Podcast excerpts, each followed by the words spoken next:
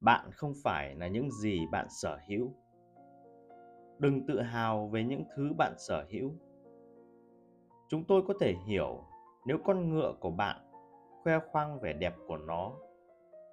Nhưng khi bạn khoe khoang về con ngựa, nó chỉ nói về phẩm chất của con ngựa, chứ không phải phẩm chất của bạn.